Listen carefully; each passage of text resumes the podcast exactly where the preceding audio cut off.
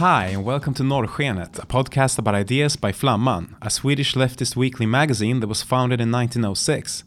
My name is Leonidas Aretakis, and I'm the editor in chief. My guest this week is Samuel Moyn, history professor at Yale and the author of several books on the history of human rights. We talked about his internship at the White House, his gradual disillusionment with American foreign policy, and about how humanitarian arguments have been used to make aggressions by great powers seem like they are in the interest of humanity. His latest book is Humane, where he shows that while wars have become less bloody and more precise, this has contributed to the normalization of targeted killings and to forever wars in the periphery that set an alarming precedent to coming superpowers. I hope you like the talk, and please give us a nice review. Thanks for coming on. Thanks for having me. Before you get into your latest book, I wanted to ask you about how you worked your way into historicizing and in some ways maybe questioning the human rights paradigm and American foreign policy. So you started out as an intern in the White House, right?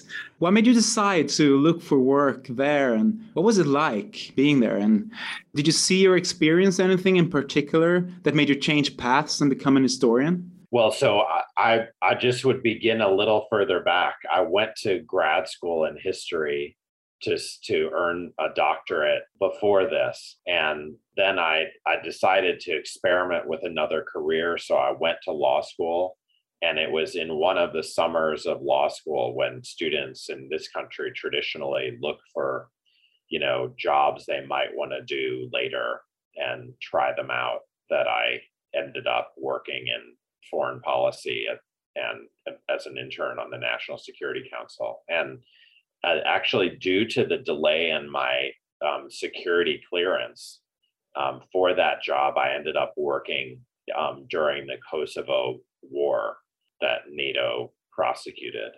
And I did not think twice about my support for it at that time, which because it seemed um, noble uh, and I didn't think much about the fact that it was, you know, illegal uh, because it was legitimate, as we said back then. And it was only later that I began to change my mind and about um, that particular kind of act, action, humanitarian intervention, especially in contravention of international law. So I I had already trained as a historian, and after my time at the White House, I decided I didn't want to work in government if I could help it. Um, not because um, I was rethinking liberal internationalism, but because I just didn't want to have an office job. So, what made you finally change your mind about liberal interventionism? Well, I think you know I think essentially the response to September 11th, 2001, and and the you know year of of 2002 3 that saw the coming of the Iraq War, when I think many of us look back to, and understood that the 1990s had been already a kind of unilateral set of precedents that enabled uh, wars that made the world much worse. And I also think I subsequently lived through other humanitarian interventions that were more authentically so and and concluded that maybe even Kosovo had been an example of of how difficult it is to make the world a better place through force of arms and later examples like Libya in 2011 certainly suggested as much. So it was a kind of learning process, but you know, I I I should say that I was trained as a historian by people on on um, kind of interested in critical theory and like the limits of of political liberalism. And I studied in law school with such people also. And so it was always natural for my, let's say, relative skepticism about human rights to come forth. And all I did was apply it more to international rights than had been you know done very much at that point. Yeah. And i guess all of your books have this uh, like polemical quality right? Like you want us to rethink history in some way. And already before this latest book, if I count correctly, you've written four books on human rights, uh, including the debut, The Last Utopia Human Rights in History.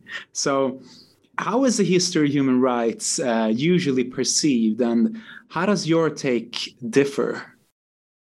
Well, so when I've intervened in this field, it was partly as someone who'd begun teaching the history of human rights and saw the early emergence of um, hi- historical works by professional historians that tracked kind of the public consciousness of the 1990s. And in that, you know, in that era, we were told that human rights were really old um, as an idea, and you know, maybe they were mentioned in the Atlantic revolutions, and then the Holocaust happened, and we realized we really needed them, and there was a universal declaration of human rights drafted in the United Nations, and and then we got the 1990s when the United States could finally, after the end of the Cold War, kind of institutionalize this immorality at, uh, at the end of history, and this was much more a kind of public narrative in the 90s. It's, it, it provided the substance of some of my beliefs when I worked in the White House. Um, and it began it began to seem to me that even as we had reasons to doubt the politics of human rights in you know 2002 3 etc um, professional historians were writing books that were not reflecting that learning. So my first writing was actually a review of uh, the great historian Lynn Hunt's book called Inventing Human Rights, which was, in spite of some really interesting features, a kind of like progressive teleological narrative that was a kind of more sophisticated version of the conventional um, public narratives of the 1990s. And so I, I set out to overturn that narrative in the last utopia and honestly at that time i was really writing i thought for my fellow historians constructing a field and i wanted to just provide a completely different view um, it turned out that that book had a big impact beyond historians. And so i ended up being driven in various directions that i could never have imagined at that time. Um, briefly i kind of argued that um, there had been human rights before uh, our time, but they, when they had kind of come into the world politically in the Atlantic revolutions, they were revolutionary. They were about founding states, often um, through recourse to violence. And, you know, not only did the Universal Declaration not have much impact or achieve much notice in the 1940s, but when human rights became a big deal in international politics in the 1970s, they, in a sense, reversed the revolutionary legacy by um, focusing on the you know moral entitlements of individuals at, at a kind of moment of defeatist politics um, in response to decolonization and and kind of the the ideological faltering of socialist politics and so this was a, a view which I think shocked a lot of people, and it, it was definitely revisionist, like many of my other books. So, in the Swedish debate, uh, it's sometimes claimed that the human rights paradigm, like you say, emerged in response to the Second World War and uh, and the Holocaust, and that they therefore are an important ideological tool to use in the struggle against fascism or right-wing populism today. What do you make of that kind of argument? Well, there's some truth to at least part of that. Clearly, there absent World War II, there would be no Universal Declaration or European Convention on Human Rights, which was, you know, came a couple of years after. And it's clear that those were, in some sense, responses to World War II, um, condemning, in particular, um, Adolf Hitler. But it, it it seems as if it it can't be said that that they were responses to the death of the Jews, since no one said so. And not many people in Europe, long into the post war period, cared much about the Holocaust. it was kind of silence about it uh, at first, right? There was silence, and of course, many were complicit. Many had their own problems. Um, you know, Jews tended not to survive, whereas others in camps came back to tell their stories. Um, in Eastern Europe, and we have to remember all those states were involved in the drafting of the Universal Declaration. Of course, there was a more universalistic, what we call anti fascist memory that um, kind of stigmatized Hitler, but not identifying the Jews as his worst victims.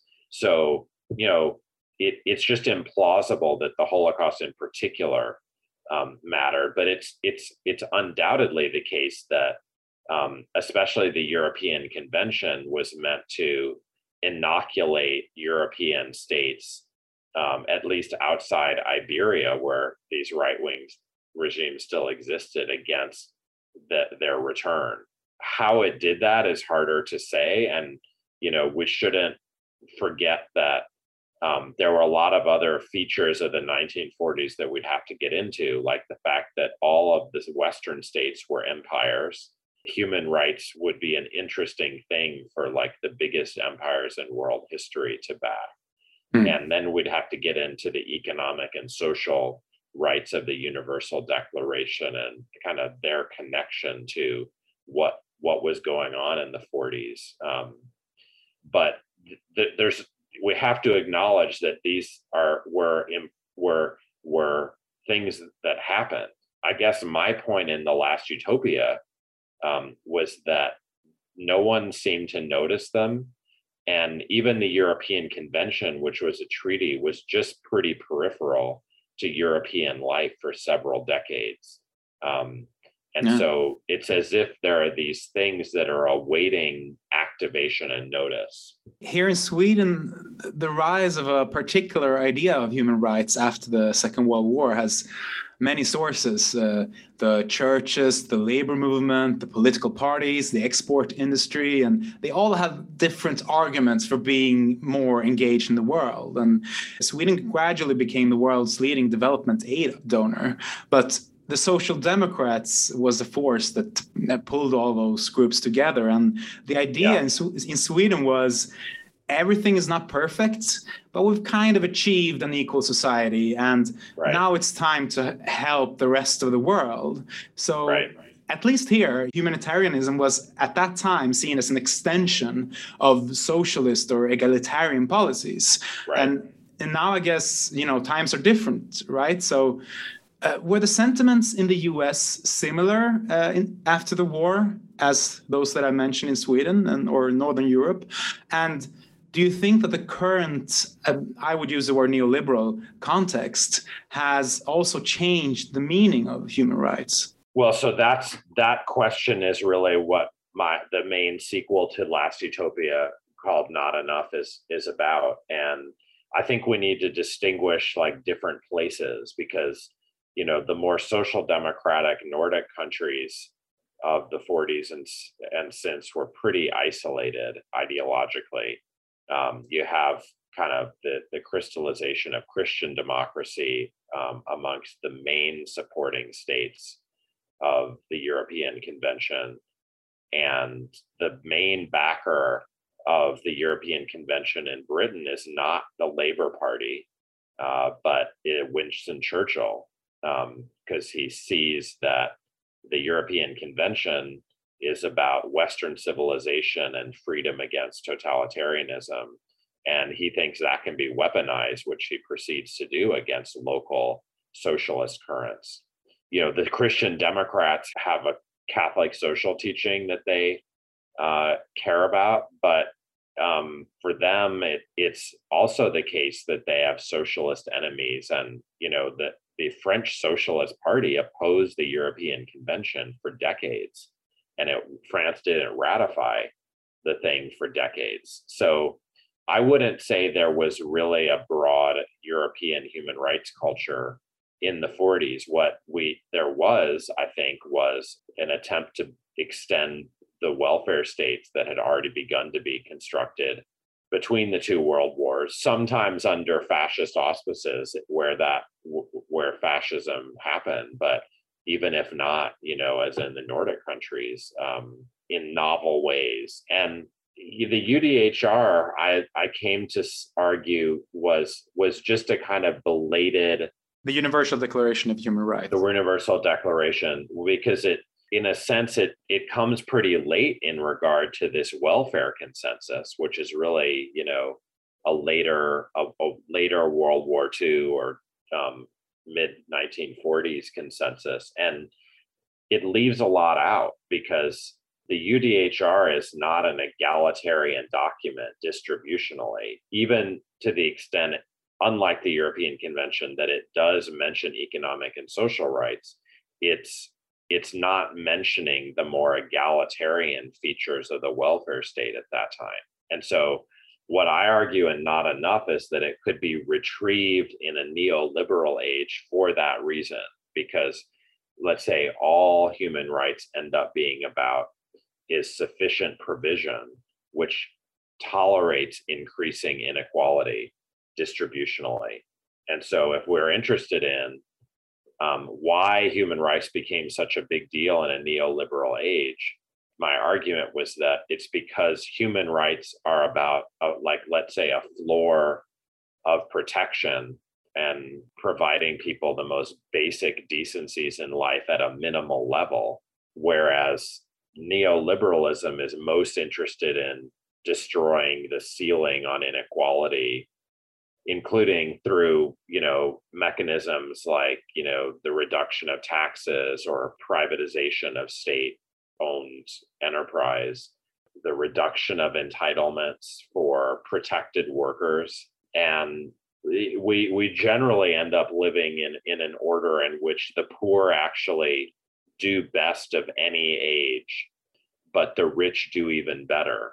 And so human rights kind of can fit in that distributional picture where the floor is raised and the ceiling is obliterated. And that's our time, not the 40s. I'm, I'm thinking about how some leftist intellectuals um, also adapted to this new ideological landscape. So already in 1980 i mean if we're staying uh, sticking with france for example the french new philosophers you know they gathered to crush the left-wing coalition led by francois mitterrand the president and his right. coalition even included the communist party so it was quite right. radical and he wanted to restart the economy and uh, right. through uh, through massive state intervention and many of the, these intellectuals in this group, like Bernard Kouchner, and I'm sorry for mentioning his name, uh, Bernard uh, Henri Lévy, and I would also maybe include um, Michel Foucault here. Um, they participated in establishing this new human rights narrative, right? So, right. a narr- narrative that seemed to criticize the welfare state almost with humanitarian arguments like claiming that the social democratic state was totalitarian.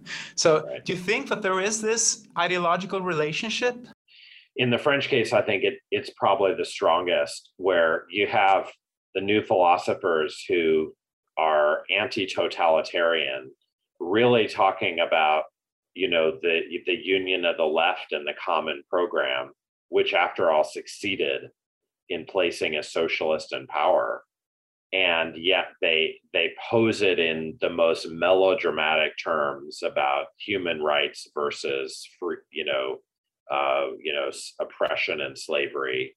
Um, and it's true. I mean, it's a matter of historical record, of course, that Michel Foucault is very enthusiastic, in particular, about André Glucksmann and the kind of some of the early statements of the new philosophy. And so, whether we say that as a general matter, human rights are about are are actually like agents of destruction of socialism is, I think, a harder case because in the end, the new philosophers are just a bunch of flamboyant magazine writers. And and remember that that Mitterrand, after 1980, engages in nationalization for two years until this big reversal in 1982. And you know that wasn't due to the new philosophy. It just means that they were confused. And uh, once you leave France, um, I think it's even harder to establish the relationship because ultimately, like a lot of people for human rights um, in Latin America or even the United States were probably some form of social democrat and believed in the welfare state. It's just they were prioritizing other things, and they they in a sense, you know, took one enemy, the authoritarian state, and didn't recognize how big a deal the neoliberal enemy would end up being. And so they, out of noble intentions, maybe didn't have a comprehensive enough left agenda.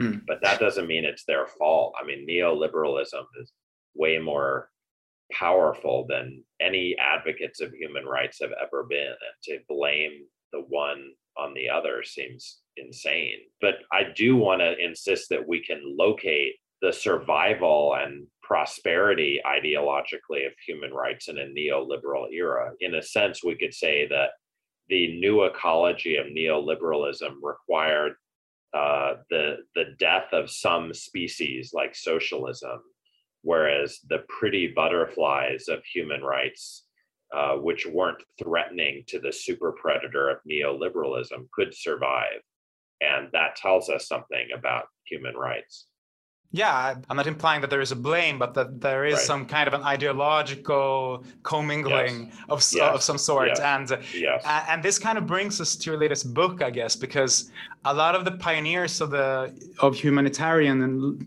liberal intervention in the 1990s like uh, bill clinton and tony blair and you know this whole responsibility to protect uh, right.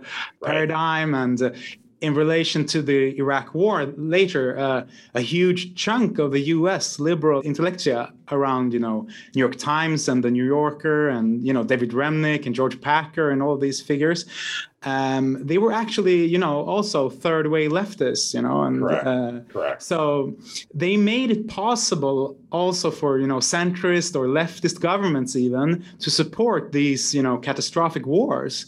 So also in this new humanitarian area the 2000s, you know, I'm wondering about this ideological overlap between a certain kind of left uh, vari- variation on neoliberalism and human rights. I think it's a great question. I haven't thought about it in in the following sense. You know, what I tried to do in my new book is not look at at wars that were fought on humanitarian grounds, but rather the transformation of war and its means to become more humane. But you're right that this is a fascinating topic, and I think we have to get at a similar elective affinity as the one we've been talking about that would connect the foreign policy of the end of history with its you know economics uh, and an economic agenda. I would say that like in the 1990s it was more that we were presented with neoliberalism as like natural and just as the verdict of history had been rendered that it it was the best way to achieve freedom and prosperity. And then the humanitarian wars were were then kind of about the fly in the ointment of persisting atrocity and oppression worldwide and the idea was wars would end those and allow for freedom and peace on neoliberal terms to finally conquer everywhere and mm-hmm. so i'd say that's the way in which it made sense to us and to you know the some of the people you named but it's I wouldn't say that it's a deeper connection than that. So it's probably more like an ecological. There's some like affinity that no one's really put together except you. uh, thank you. So your latest book, uh, Humane, you just mentioned it. So with Humane, you don't you're not talking about these humanitarian wars, and the full title is Humane: How the United States Abandoned Peace and Reinvented War. And you write that as the US uh, emerged as the global superpower, um, it did so at a particular time and place in history. So, could you explain this context for us? Like uh, sure. some of the ways in which norms and laws around warfare changed during this time and what the effects that had on the ways in which the US could assert itself as, you know, the world's new leading superpower. So, you know, I tell a kind of long term story in this book in order to get at a short term reality. And um, I start back at the beginning uh, when people first imagined that they could make war more humane. I don't think that happened for a long time, either in norms or in reality. And in the meantime, what seemed to count transatlantically is a call not for humanity, but peace. And I, I, I try to show how in the 1940s, America ended up guaranteeing the European peace, which had broken down twice in a generation. Um, but it, it that came at the price of America's global footprint, you know, endless wars on the periphery, and they were brutal.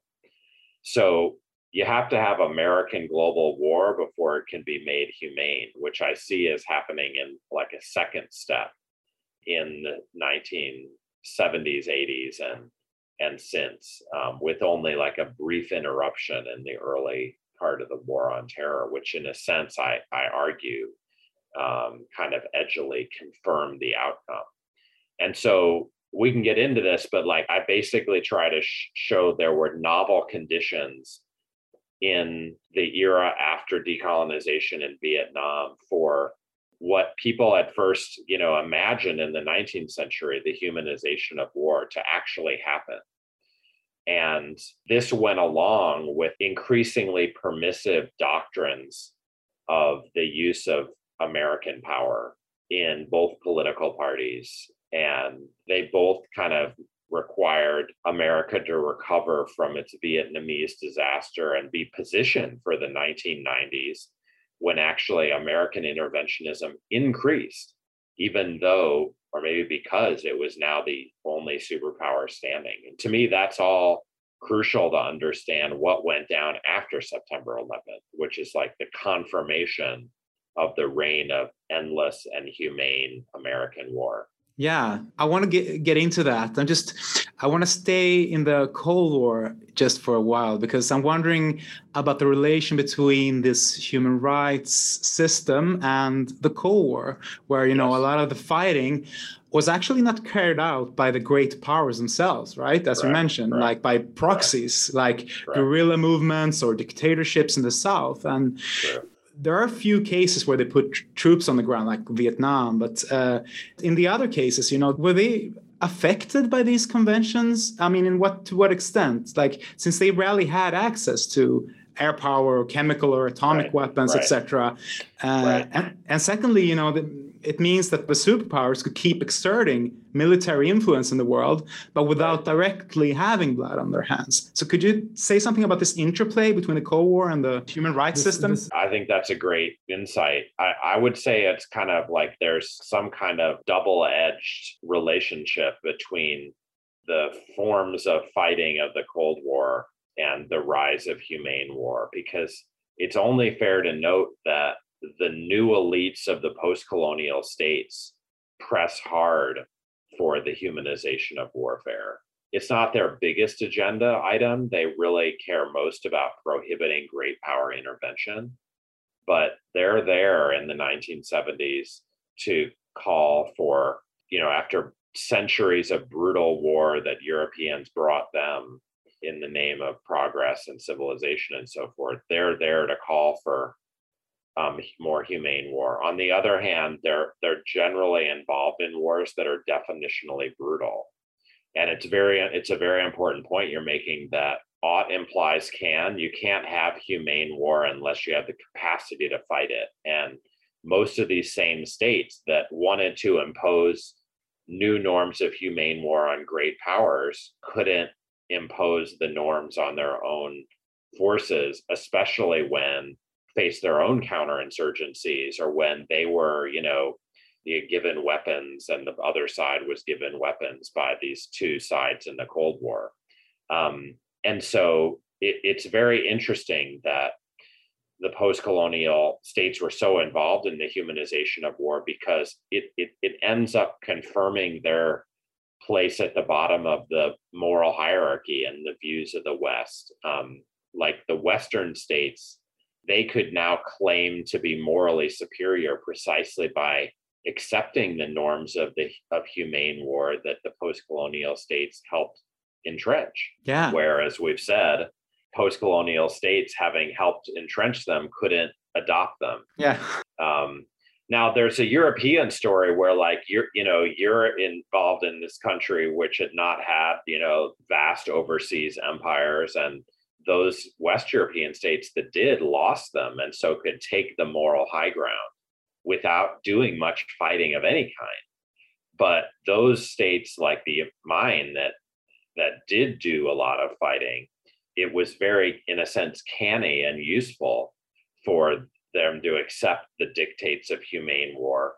I think it was more because it made it more legitimate at home, but it also made it possible in the eyes of the world to say, well, liberal states fight in a, a liberal manner, whereas the savages, quote unquote, can't even manage to follow these very basic rules. And so it it it, it was ironic that in the later Cold War and since really you have the post-colonial states in a sense contributed sometimes to their own relegation beyond the pale of civilization yeah. in the eyes of some observers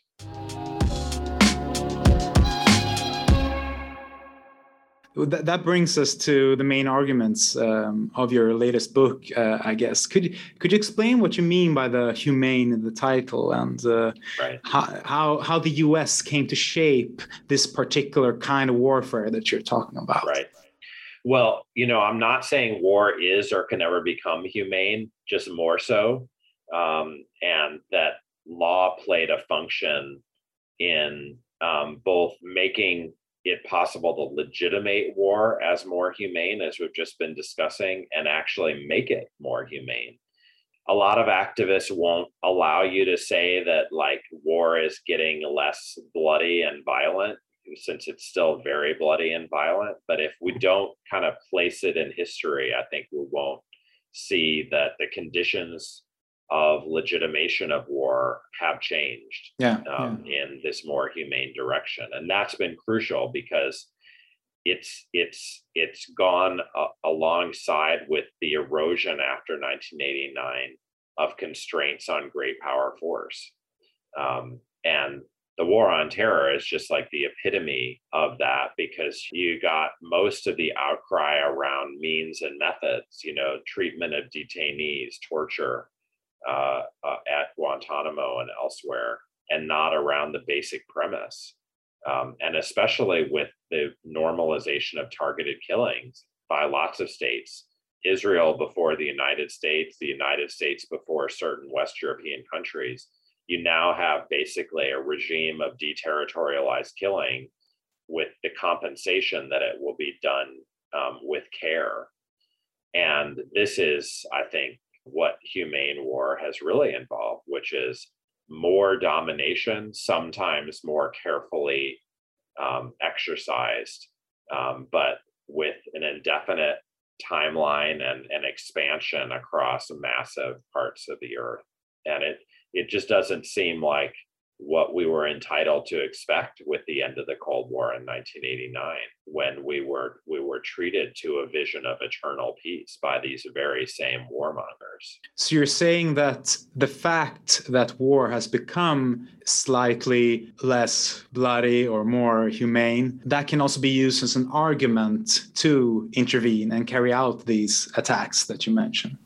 Well, I assume that there are bigger forces that are leading to like the the endlessness of war but the fact that it can be represented as humane and even made more humane if, even if it's a small you know force in facilitating the continuation of war it, it i think barack obama proved that it has immense power to legitimate war and he would go up in his main speeches which i narrated at length um, and say look you know you don't want brutal war, do you? And like in a world of evil with war as eternally necessary, I'm making it moral. Um, and drones are the most precise uh, weapon of known to man, and and I've imposed rules on on targeted killings that are compassionate for the victims. Um, and he wouldn't say that if he didn't think it would make a difference in the public acceptance of his policies. And so I think it's a factor that deserved attention. And that's all I was trying to do. There are other factors like the geopolitical decision in 1941 to rule the world and the military industrial complex and you know um, ideological factors like liberal internationalism so-called and neoconservatism all these are bigger they've just been written about. And i think this humanization of war is newer and it, it i thought it was worth looking at because it's a good thing. I mean it's true that we should reject relatively more brutal war if we can get relatively more humane war but that choice is not the menu. And we should always ask for this other possibility of less war especially when it doesn't seem to make the world a better place, even from the perspective of those waging it. Mm-hmm. So you, you also make a distinction between the two wars on terror, right? Uh, yes. Uh, could you explain this difference? Yes. So when George W. Bush went to war on terror after September 11, 2001, um, you know, he his war was distinctive from the current war um, especially now that Joe Biden has finally pulled the last troops from Afghanistan. So there were lots of troops in two places there in Iraq eventually. And, you know, noxiously to so many audiences, and I'm including me, um, George W. Bush made aspects of, of that first war brutal, you know, lifting the prohibition on torture, et cetera you know, he also lifted the prohibition in a sense on the illegal use of force in the international system, which, you know, um, never got much attention. And that's why, you know, for those of us who lived through Kosovo and saw those rationales, you know, unilaterally permissive, et cetera, abused or used again in Iraq, the really agonizing problem is that the the use of force is and the law surrounding it has just been so marginal through the war on terror. But I argue the reason that happened, among others, is that Obama came to office, recognized that this first form of the war on terror destroyed Bush's presidency and reputation, and reinvented the war on terror. So it was less um, reliant on troops through a massive expansion of special forces or you know uh, drone missiles or other forms of missiles and more humane in its prosecution. And through those alterations he entrenched the war on terror uh, and destroyed the peace movement along the way through presenting himself as a man of peace, and of course, winning the Nobel Peace Prize yeah. uh, for his for just the sheer contrast that uh, that he established with Bush. Uh, the trouble is that he wasn't a man of peace. Yeah. So it was just not visible. The war kept going, but it was just not visible to the American public anymore. Is that what you're it saying? It was less visible, which is an old syndrome. You know, uh, uh, you know, when empires fight wars far away, they're hard to contain. And but there, there, there's just this new factor. Again, a little factor that, to the extent they became visible, he came out and said, "Don't worry, mine are, are compassionate and i'm imposing stringent rules to control not whether they're fought how long they last but how they're fought and especially how much care is accorded to the victim communities. Yeah, and at the same time, you know, uh, U.S. power is slowly waning, I guess, and the and the world is becoming more multipolar, and and and the wars haven't really left the impression of a confident world power that can do whatever it wants. You know, there were obvious failures. Um, so, you, do you agree with that? You know, both in the sense of how the U.S. is perceived from outside, but also how the U.S. perceives itself, or the, how the political I establishment. Do. Uh, I do. I, I, I do. Yeah. So the war on terror, in a sense, I think we'll look back and we'll say it it proved to the Americans in the world that there are just limits to its might. But maybe that was always true. Vietnam was weren't there limits to American might then? And the question is then like how does that insight get delayed, suppressed for so long, leading to these liberal internationalists at the New Yorker who support the Iraq war, which all by itself illustrated the limits to American might. So it seems like we're dealing with a feature that is long term, but only accepted for the moment because it's just undeniable at, at 20 years after the war on terror that it it failed. And you know, my worry is that it took so long and the humanization is part of that. And of course, it's continuing in a new form. And if Vietnam is a good example, we can expect American elites to try to reclaim their militarism because that happened once successfully and set up the, the current age. Um, and there's no real reason I can see why it won't happen again if we don't stop it. But with American power slowly waning, what kind of heritage or precedent would you say that the US is leaving behind for the next superpower? Well, you know, so the, the main reason to be concerned about the constraint of going to war rather than how it's fought is that you're you're you're setting warmongering precedents for you know future powers um, and you know maybe those future powers would go to the, their own endless wars anyway but there's no american counterexample to show them. Maybe we'll be able to say at least america fought its imperial wars humanely and begged the chinese to follow suit. But that doesn't seem like an outcome we ought to aim for. Rather we ought to try to bake in a more anti-war set of precedents. Um, precisely because we don't want done to us what we've done to so many countries over the years. But it may just be too late. I mean the hypocrisy that would would be involved in condemning someone else's aggression is so blatant. And what leverage did the united states have to condemn vladimir putin in crimea? Especially because he cited Kosovo as his authority in a so-called humanitarian intervention. So it's it's very hard to undo the precedents that have been set, I'm afraid, and that makes the future very scary. Yeah. So my last question: um, Do you think that human rights could play a role for progressive politics today? For example, in relation to combating inequality or climate change, or do you think it's in the way? No, I've never thought it was in the way. Um, I do think that I'm harder on humanitarianism in war because it it seems like, unlike human rights, we can credibly argue that it makes the world worse, especially when cited as an end, a justification for intervention.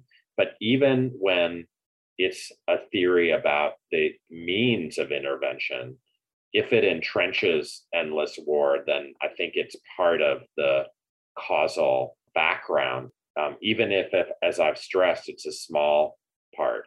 I would say human rights um, are progressive.